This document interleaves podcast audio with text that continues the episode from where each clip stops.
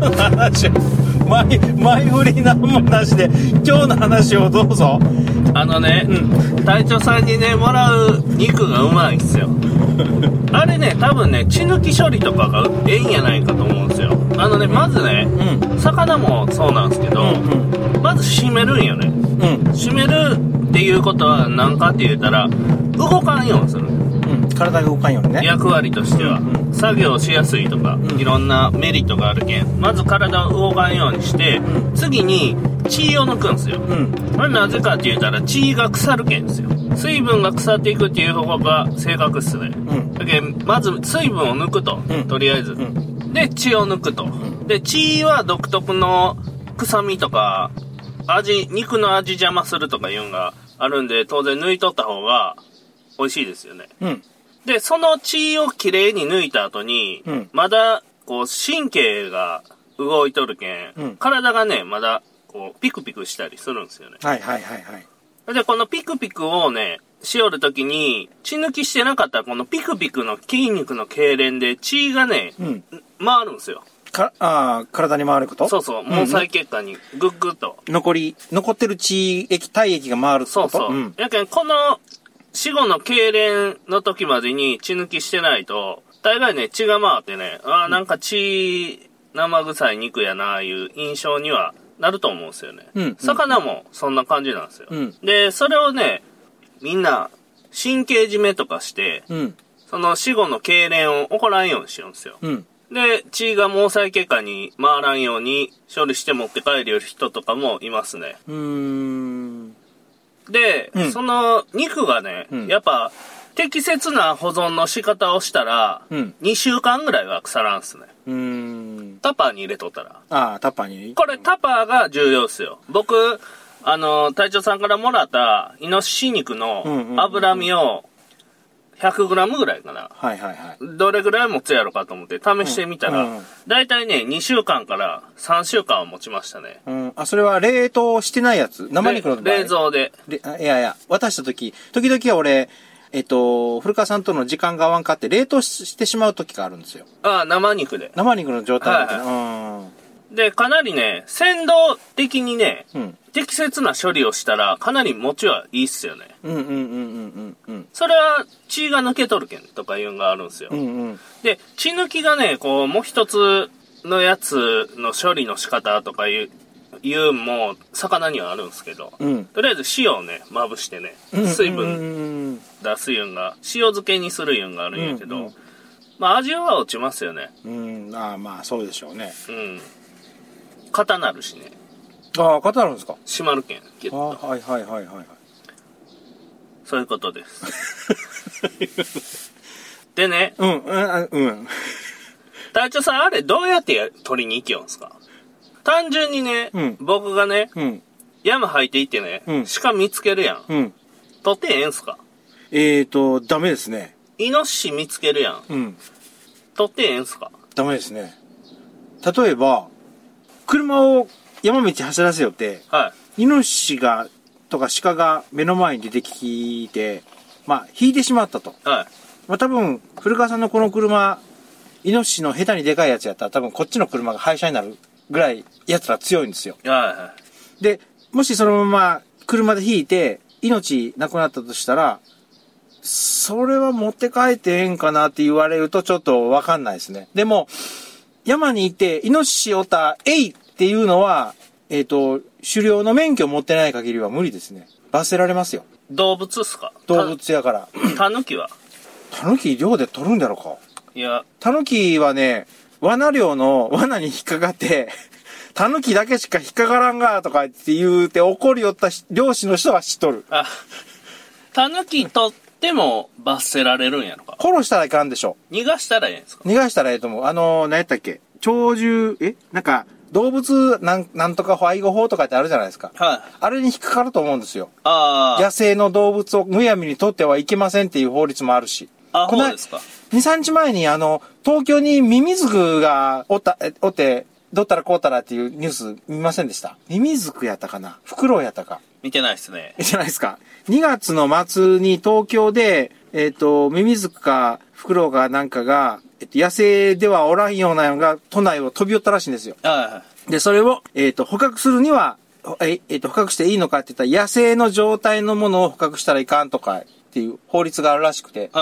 で、その、捕獲するためのその免許っていうかな、狩猟免許を持っとる人やないとダメなようなことを聞きました。うん。元冬木がスズメ飼いよって怒られたんは覚えてますね。ああいうことですか。そう。野生のものを許可なく飼っちゃダメとか、取っちゃダメとか。いうルールがあるよと。ある、うん。そこから話が入ってくるとは思わんかったけん、俺。だから、罠を例えば古川さんが、ここわしの土地やからって言って、例えば罠仕掛けとったとしても、それは罠猟の免許からダメなんですよ。自分の土地に罠仕掛けるもダメなんですか、ほしたら。黙っとったらいいと思うけど。自分の山買うやん、ほして。山、一山買ったと。うん。自分の山買った時に、そこに畑作りましたよと。うん。で、畑が荒らされるよと。荒らされる。牛とか鹿に。ムカつくと。あいつら殺そうと思って仕掛けるのはダメってこと。ダメ。自分の土地でも。条例だから、もしかしたらどっかの都道府県でええんかもしれんけど。例えば、罠の、くくり罠とかやったら、直径何センチ以下の輪っかにしなさいとか言って、直径も決まっとんですよ。だから、直径1メートルぐらいの罠にしとったら、極端な話やけど、にしとったら、そこにポンと入っただけで罠がキュッと閉まって何でも取れるじゃないですか。で、狭すぎたら、取れんけど、その、できるだけ大きい方がええと。罠の直径はね、ワイヤーを輪っかにしたんですけど、それも都道府県ごとによって、その直径が違うとったり、だいたい15センチよったんかな、16センチよったんかな、が、だいたい普通のその平均的な直径なんですよ。それを、罠師か罠の猟の免許いうのがあるから、その免許を取得して、筆記試験かなんかあるらしくて。で、そしたらそれを置くことができるんですよ。でも、罠の免許を持っとるけど、さあ、猟をしようか思ったら、今度猟の申請をさないかんの。いっぱいあるんすね。いっぱいありますね。だから、鉄砲を持っとる人と、罠持っとる人と、まあ2種類両方持っとる人もおるんだけど、聞いたら、年間どれぐらい、お金かかるんで、その、罠にしても、鉄砲にしても、その、所持許可っていうか、使用許可っていうか、罠を、漁をしてええっていう許可かな、とか、なんかその辺をちょっとうまいこと詳しく説明してくれんかったけど、だいたい3万から4万ぐらい年間。それを払って、で、漁ができると。で、免許はもちろん更新制やし、鉄砲なんかめっちゃ面倒やったんですよ。そうなんですか。鉄砲スタイルと罠スタイルがあるんですか？そうですね。罠だけの人もおるし、取りやすいのは罠。罠の免許の方が取りやすいですね。もう仕掛けといたらええけん。いや、免許が取りやすいか取りにくいか。取得しやすいっていう話ですか？そう。で、基本的に鉄砲の免許っていうのは、警察が鉄砲っていう人を殺せる兵器を持たせまいとしてるから、なかなかおりんのですよ。だけど、罠は、動物を取ろうとする方の免許やから、逆に今、ちょっとした自治体やったら、罠取ってくださいって奨励しとるぐらいやから、罠の方が幾分取りやすいって言ったんですね。罠の免許の取っとる人の方が多い。で、鉄砲は、まあ、両方なんやけど、猟友会にまず入らないか。罠は入らんで。罠も入らないか。罠も入らないか。猟友会に入らんと、特に鉄砲は、猟友会に入らんと、猟友会のメンバーの、推薦かなんかがないと、免許の申請もできないらしいですからね。じゃあ、猟友会に入るためにはどうしたらいいんですか？鉄砲も、一番ええのが、各都市に多分銃砲店ってあると思うんですよ。鉄砲屋、弾を売ったりするとこ、弾を、販売しているところ、銃を販売しているところが、松山にも俺が知っとるのはどこやろ？一軒あるんですけど。要は悪い人が強盗の前に忍び込む店やね。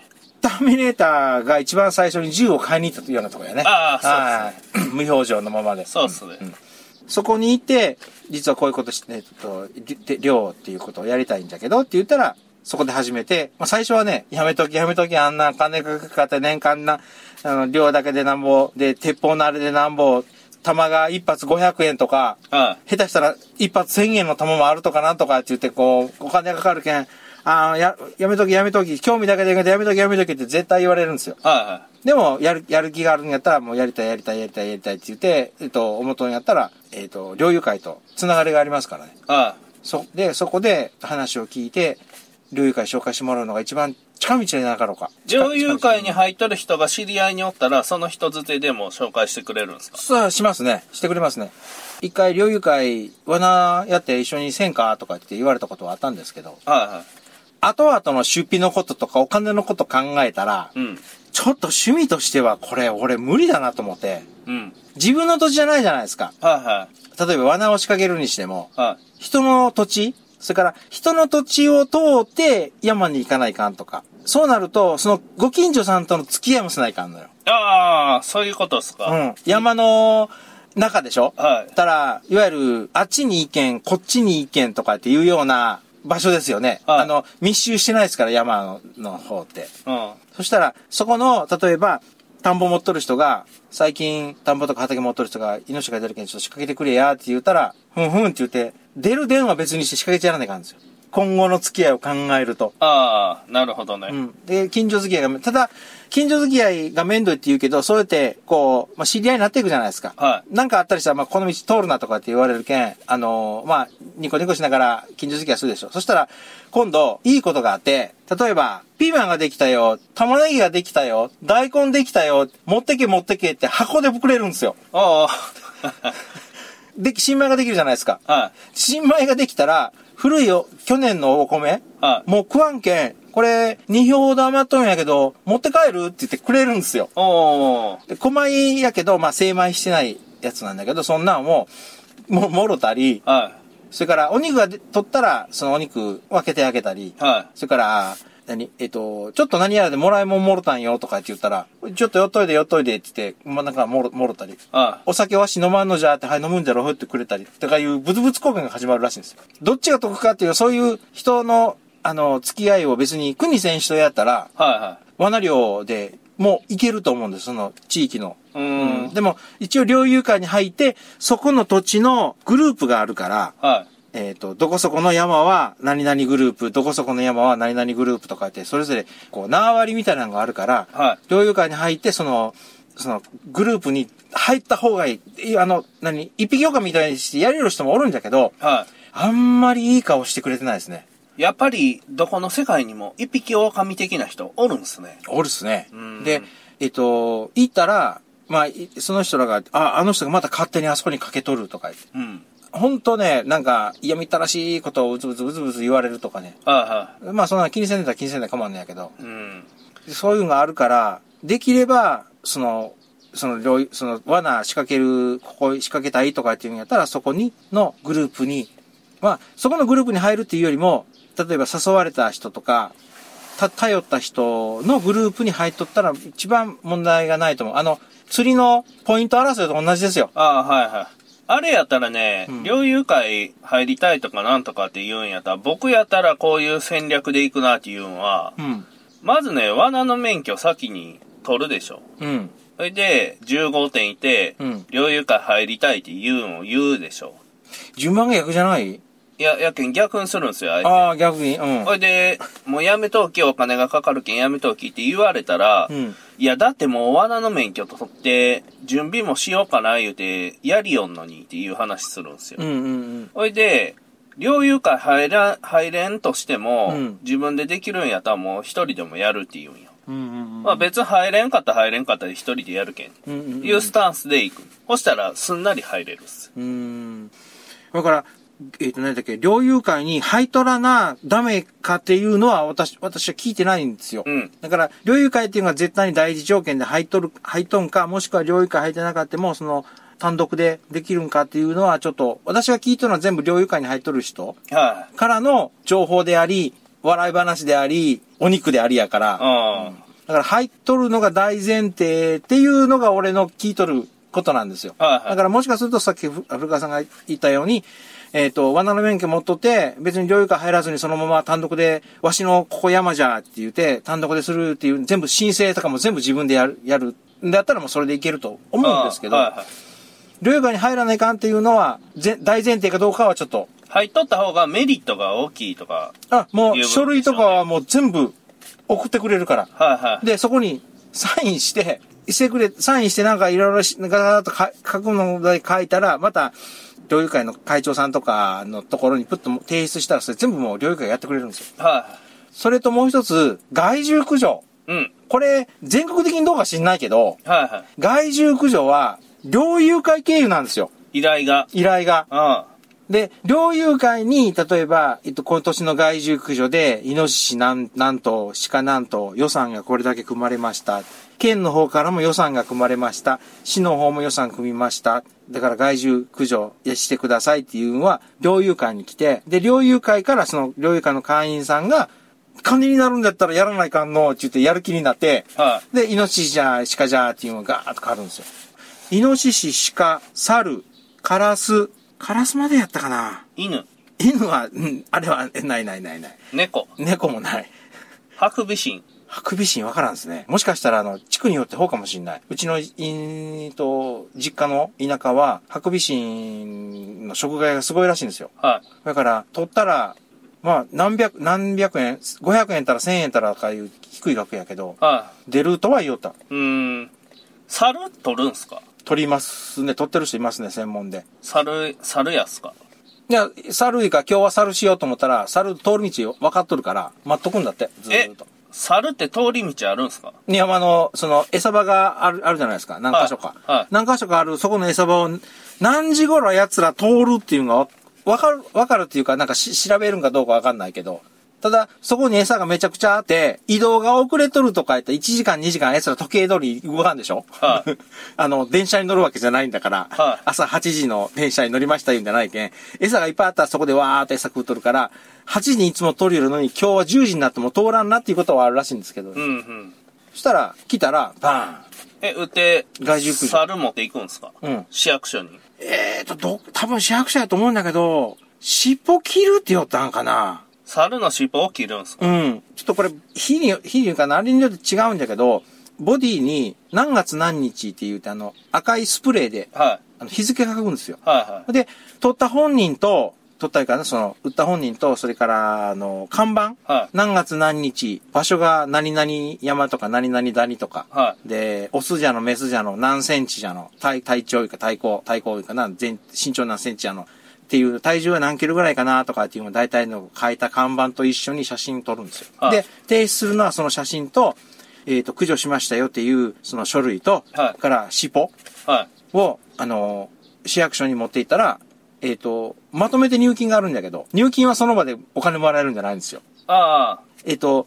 猟友会に入金があるんですよ。はいはい。で、猟友会が手数料を引いた額が来るらしいんですよ。ああ、なるほどね。うん。しかも、猟期が終わった後とか、予算を全部食い潰すじゃないですか、それで。食い潰すっていう言葉がええかわからんけど。はい。例えば、予算100万取ってましたって言ったら、猟期が終わる前に100万いってしまったら、それでも終わってしまうんですよ。ああ、それ以上の金は出んのですか？うん。時々、これはちょっとまだ、いっぱいおるからっていうんで、追加予算、はい、で出る時もあるとは言おったけど、うん、で、先に、例えば、イノシシがめっちゃ取れたった、イノシシの分のお金だけがなくなってしまうとか、はいはい、鹿だけ残っとるけん、鹿を取らないかんなるとかね、そんなんはあるみたいですよ。うん、で、漁期が終わった、まとめました、写真とかを全部整理しました、市役所が全部整理して、間違いない頭数とか、で、申請した分との付き合わせをして、大丈夫だったら、それを、市の方の、その係の人が、市の方に、ちょっと市の方の中の、あれやからわかんないけど、課長決裁か部長決裁かなんかなるんでしょうね。はい。それで、予算から配分されたやつが、猟友会に入るんだけど、それがね、いつもね、ブツブツ言うんやけど、猟期が例えば、今日が2月の28日ですよね、収録日ベースで。2月の28日が猟期の終わりました。で、明日申請しました。全部3月の1日に申請しました。で、ゴソゴソって言って、中の内部処理が終わって、出てくるのに、がね、だいたいね、3ヶ月とか半年先なんですよ。ああ、市役所のやつよ。これが。で、2ヶ月後ぐらいに、やっぱ増えとるとか、その春のやつが増えとるとかで、やっぱり食害がまだ残っとるんですよ。はいはい。残っとるから、また、あれをしてくれっつって、駆除してくれっつって、また猟友会に来るんですよ。はい。で、今回は、牛やなかった。イノシシなんと、鹿なんと、猿なんとっていうやつの予算が、大型の予算が出ましたから、お願いしますって申請があるんですよ。はい。前のやつをまだもろてないのになんでしないかんのぞと言いつつ、みんな金になるけんって先を争うように取るんですよ。ああ、なるほど。うん。で、それはだいたい2ヶ月から3ヶ月ぐらい続くんですけど。はいはい。で、また終わるでしょ、病気が。はい。で、申請するでしょ。一番最初の第1期のやつがまた金が降りてない時があるんですよ。ほんで、相互しよったら、お互い付き合わせてお金を、書類を付き合わせてこう出しとるはずやのに、誰々さんの、何匹目と何匹目の写真がないんだけど、どっか行ったか知らんかとかっていう話が出てきたりするんだって。それね、うん、猿は基本的に撃つんすか？罠で撮ったりする。罠の人も見たことある。なんかね、うん、僕がイメージする罠って、うん、ワイヤーで足引っ掛けるやつやん。はいはいはい。あと、檻のやつ。檻ありますね。あとなんか種類あるんすか？ワイヤーもいろんな種類があるんですよ。ワイヤーってどうなっとんすか？仕掛け。だいたいね、4ミリから6ミリ、6ミリは太いって言ったんかな、4ミリぐらい言ったんかな、のワイヤーを1本。だいたい、まあ人にもよるんですけど、まあ何メートルか、ワイヤーの先に輪っか作るんですよ。はい。輪っか作った。輪っか作って、その輪っかは、縮んだり、大きくなったり、こう動くように輪っか作るんですよ。はいはい。この説明でわかるかな？わかるよね。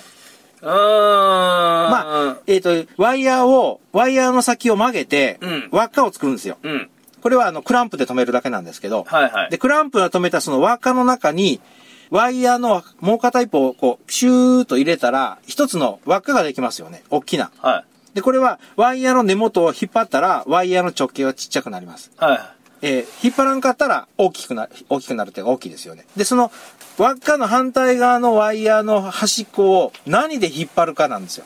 そこのやつは誘導式なんですね。そしたらワイヤーは。うん。跳ね上げ式のバネ式のやつと、うん。スプリング式の2つありますね。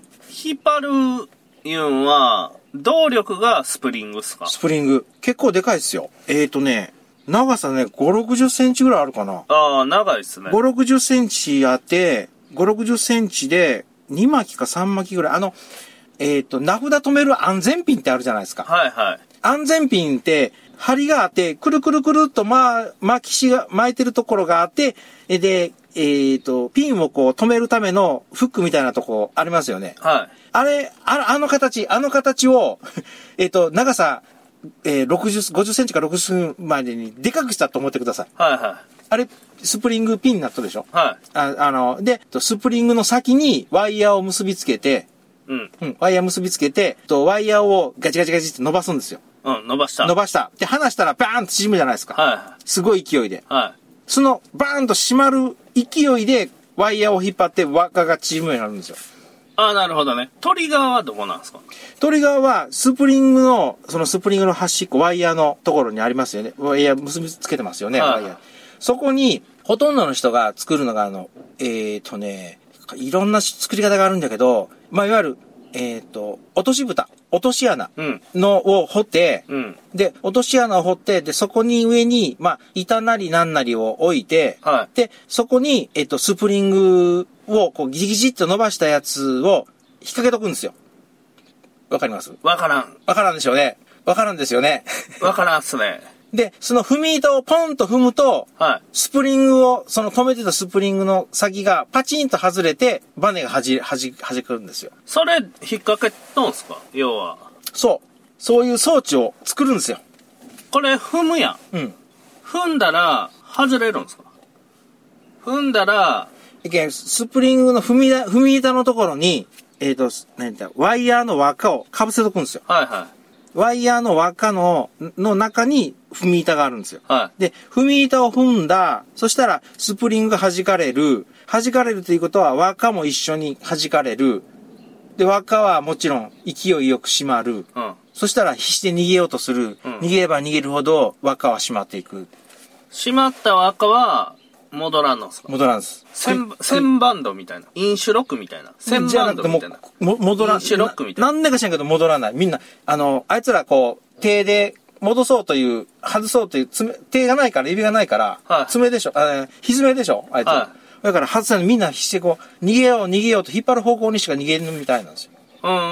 で、この細かなやつは、口で言っても説明できないです。ああ、仕掛けが。仕掛けが。で、もう一つの方法は、スプリングがあって、はい、スプリングっていうのは、コイルスプリング。うん、伸びる方のコイルスプリング。うん、そこに、そのコイルスプリングの中にワイヤーを通すんですよ。輪っかを作ったワイヤーを。はい、で、その輪っかを作ったワイヤーを通した状態で、どっか片一方はキーに縛っとくでしょ。はい、コイルスプリングをギューッと縮めるんですよ。うん。うん、わかります、ここまでは。コイルスプリングを縮めるんですよ。伸びとるやつを縮める。そうそう。引っ張りバネじゃなくて、押しバネの方ね。はいはい、押しバネのコイルスプリングをギューッと縮め、そこで固定するんですよ。はい、で、輪っかがありますよね。その輪っかはやっぱり踏み板を置いとくんですよ。はい、で、踏み板を置いて、輪っかを置いて、で、縮めたコイルスプリングがありますよね。はい、輪っかの方のそのスプリングのところに、やっぱり、伸びないようにするピンつけとくんですよ。うん、で、それを、踏み板のところにピンを引っ掛けとくんですよ。うんうん、で、ピンを引っ掛けとって、踏み板を脱ぐと、ピンがパチンと外れるんですよ。はい、そしたら、スプリング、ぎゅーっと縮めた方のスプリングっていうのは固定してるから動かんのやけど、はい、踏み板の方に固定していったピン、これは踏み板を踏むと、ピンが外れるから、スプリングがビョーンと伸びるんですよ。うん、伸びたら、その先には輪っかがありますよね。はい、で、輪っかをぎゅーっと縮んでいって、あ、そっち？うん、そしたら、スプリングの力で戻らんし、うん、まあ人間がやったらギューってやったら戻るんですけど、う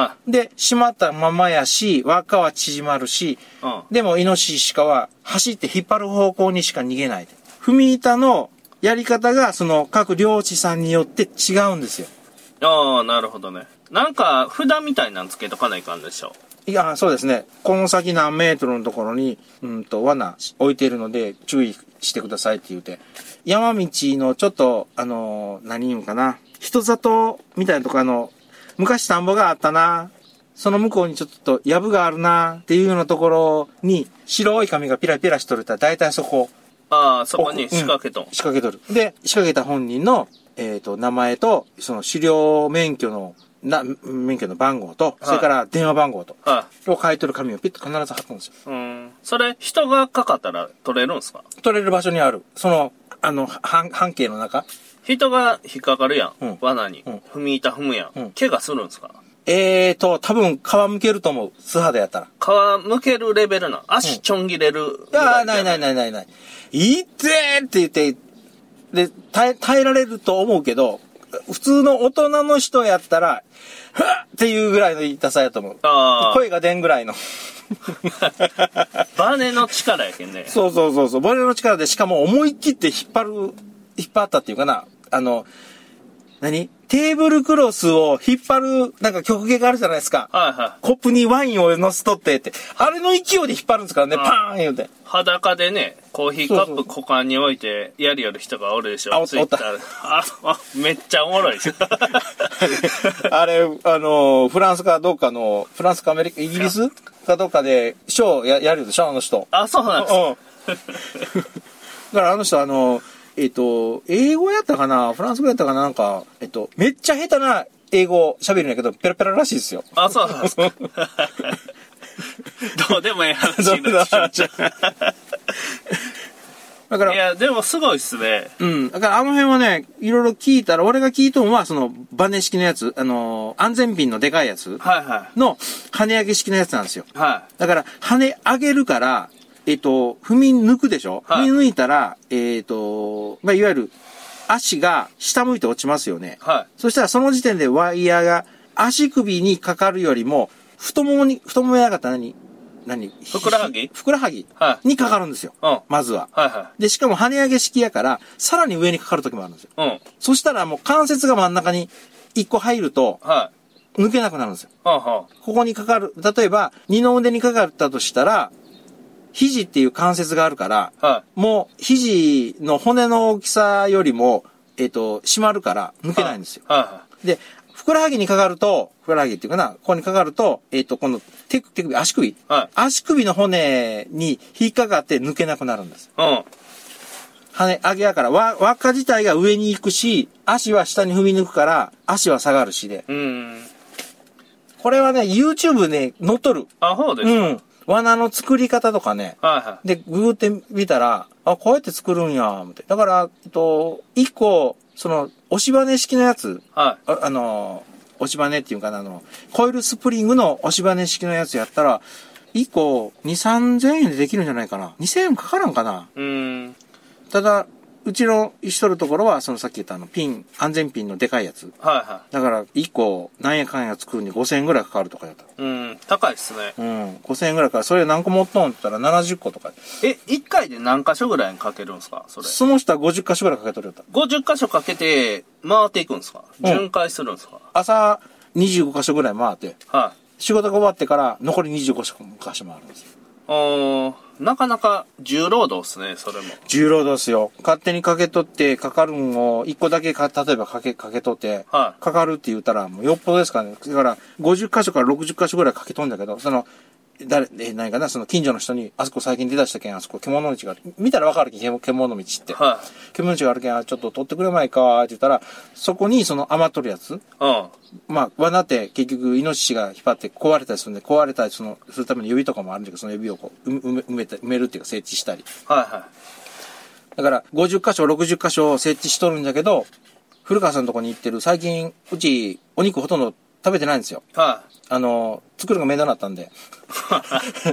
これでもらったり買ったりしても全部古川さんのところに全部持っていきよんだけど、あのペースなんですよ。ああ。だから50箇所あっても毎日取れるんじゃなくて、何日間に1箇所かかっとるぐらい。ああ、なるほどね。それぐらいなんだけど、その50箇所引っ掛けとるところが、猟友会全部でいくと、何人もおるじゃないですか、引っ掛けとる人。そしたら、何人も掛けとる人の、他の人が、かかったって言って、報告は上がってくるんですよ。はい。誰々がこう取ったらしいよ、誰々が取ったらしいよ、じゃあみんなでバラそうか、みんなでバラしたり、解体したり、はいはい。からその人が自分で解体したり、現場で解体したり、はいはい。現場で解体したら内臓とかあんなんはもう全部地下に埋めないかんし。穴掘って。うん。そのままにしとったらダメなんですよ。でもそのままにしとる時もあるんですよ。もうしんどいけん、とりあえず今日は帰ろうとか言って。はい。したらもう一晩でなくなって、タヌキとかがなんか全部食ってしまうらしい、内臓とか。あ、そうなんですか。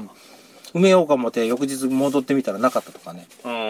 だけど、一応もう、法律で決まっとるから、いわゆる残骸、内臓とか、そんなんはもう、捨てるんやったら、捨てるっていうかな、あれやったら、現場で穴掘って、で、そこの、何センチ ?50 センチよったんかな、結構深いんですよ。穴掘ってそこに埋めなさいっていう。で、それが面倒いから、焼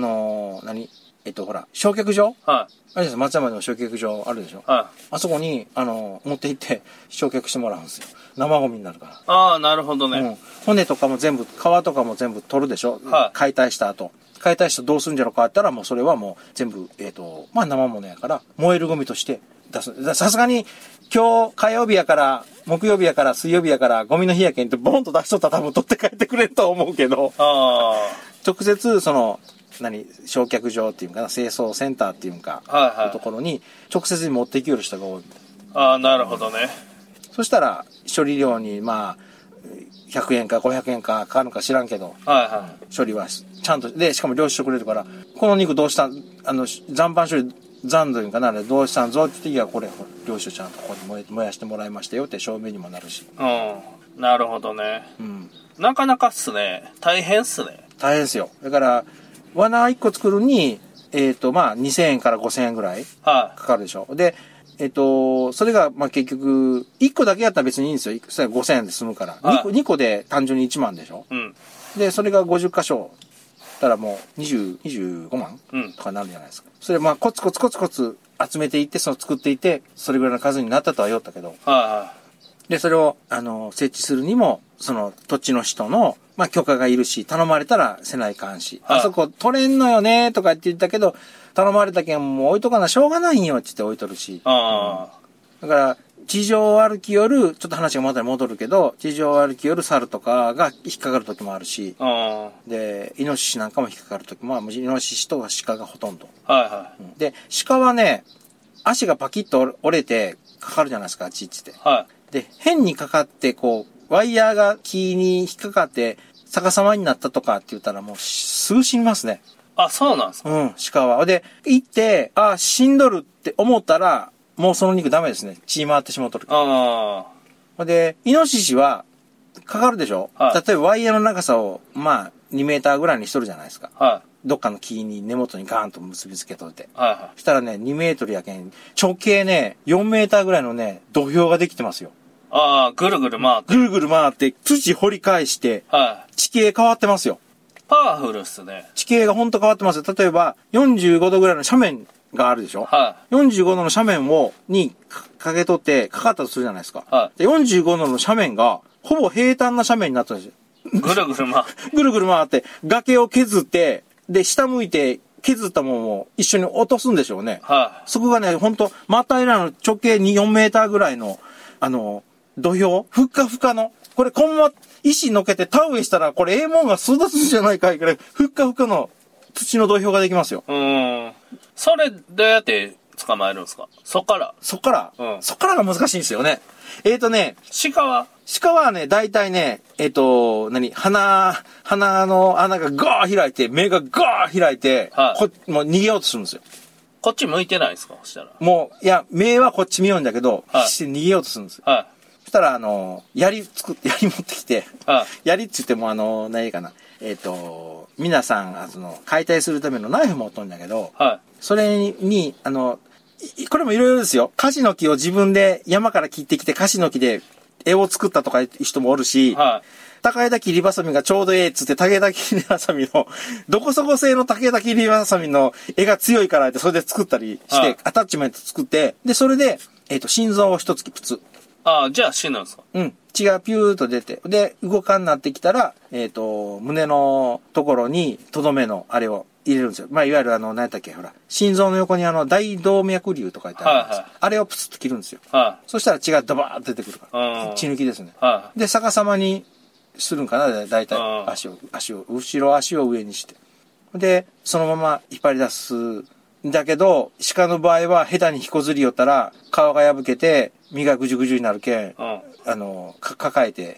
イノシシはもう別にね、ずりずり引っ張っても大丈夫なんやけど。ああ。まあ、身が、熱入って身が焼けるけん、あんまり引っ張らんだ方がええよとは言うけど。ああ、なるほど、ね。うん。で、帰ってきて、でも、それが、発情期の時とか、から、オスがメスを求めて、こう、うろうろするような時になったら、いっぱいかかって、はい。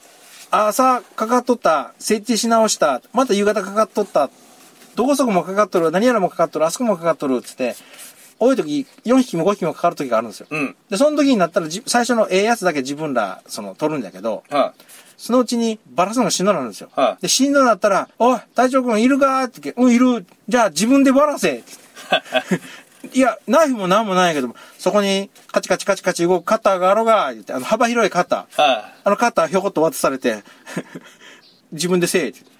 で、初めてやったんが、古い釣りラジオの時に話しよった、はいはい、やったじゃないですか。はい、あのぐらいの時ですよ。ああ、じゃあもう、3、4年は経ったってことですか？そうですね、自分が。うん。イノシシどうやって締めるんですか？イノシシはかかっとるでしょ、はい、で、土俵ができとるんだけど、斜面やったらええんやけど、斜面やったら普通の平地やったらわかるんだけど、イノシシがおるって。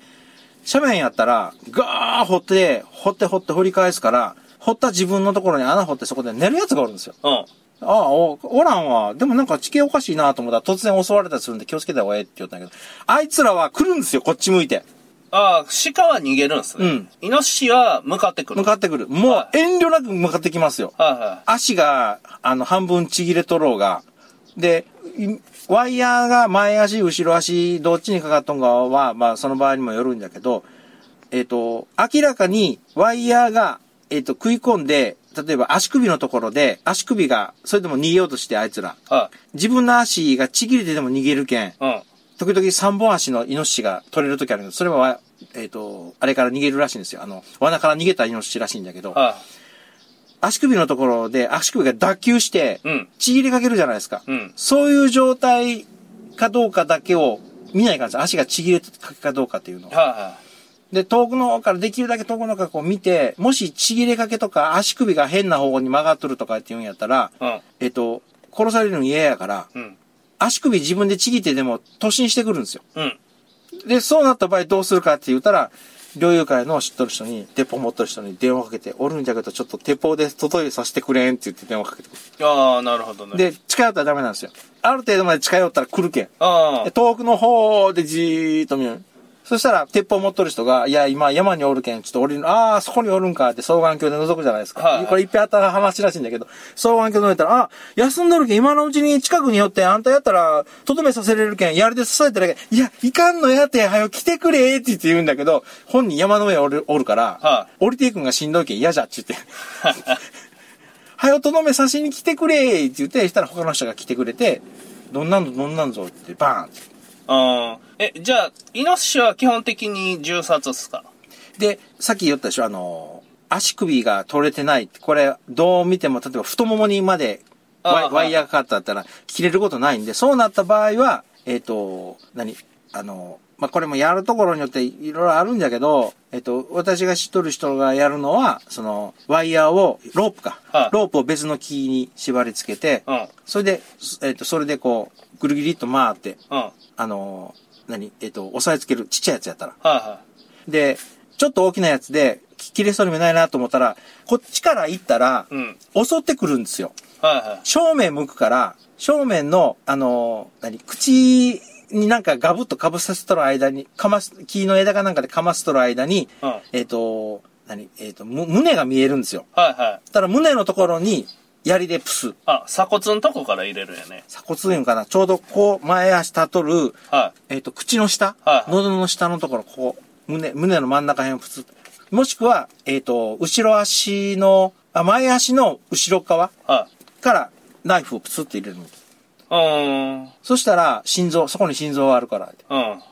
それで五輪銃と。そうそうそう。五輪銃っていうか、お亡くなりになる。うん。即死じゃないですけどね。血が出て、で、血が抜けるから、はい、エンジャーって。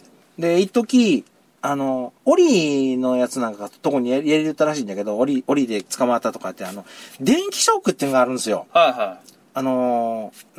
スタンガンみたいなやつ。あれでやってみようっつって、それを作って、実際にやったこともあったらしいんだけど、はい。本当に、ポンとついてスイッチパチンと押したら、はい。ほんと、漫画みたいに手足がピーンと伸びて、そのまま気絶するらしいんですよ。はい、で、その間にプスッとするんだけど、はい、そうやって電気ショックでやったら安全らしいんだけど、確かに、ワイヤーで取ったやつでも電気ショックやったら、鼻突撃してくるでしょ。はい。したら、鼻のとこにプスッさせてやったら、プラスとマイナスが、棒の先に2本ニョキッと出とるから、はい、一発でこう効くらしいんだけど、うん、血抜きがうまいことできんみたいなんですよ。心臓が止まるけん。ああ、なるほどね。うん。だから、電気ショックでやって、とどめって、いわゆる、電気ショックでやった後に、刃物でプスってやるんだけど、はい、血の出がなんか悪いような気がして、実際に食べてみると、血抜きがうまくできてない時の味になってしまってるって。だから、一時、何年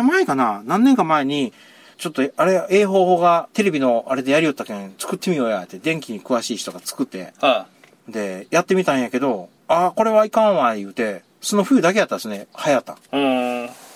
結局ダメやったんですね。いや、でもええっすよね、狩りをする感じがね、うん、やっぱ。でも、罠の人は、うん、毎日、山の中を散歩ですよ。獣道散歩ですよ。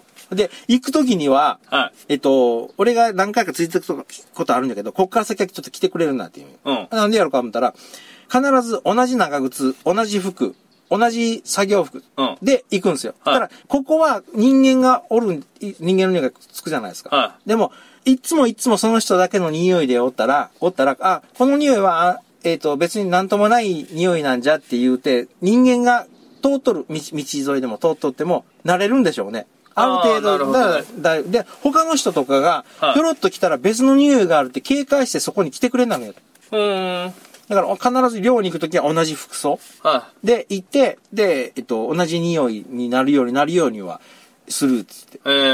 かなり細かい気遣いがいるんですね、匂いは。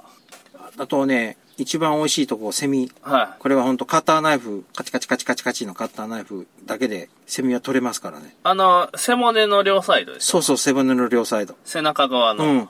首のとこ、は首のとこから背中の背骨にかけてさーっとお尻のところまで切り開いて、はい、顔を持って皮の裏側をさっさっさっさこう切り開いて背中を両方ビラーっとめくるんですよ、うん、取ってとどめさしてすぐじゃないですか、すぐの時にこう、まあ、例えばしたら湯気が出るんですよ、暴れとるけんやつら暴れとるで、背骨のところにする前に首の後ろの首のところに剣があるけんそこの剣をこうプチッと切るんですよ一回、うん、そしたら首が前に向いてポロンと折れるからセミが取れやすくなるんですよね、はいはい、でプチンと切った途端にそのセミがね電気通るんでしょうね、うん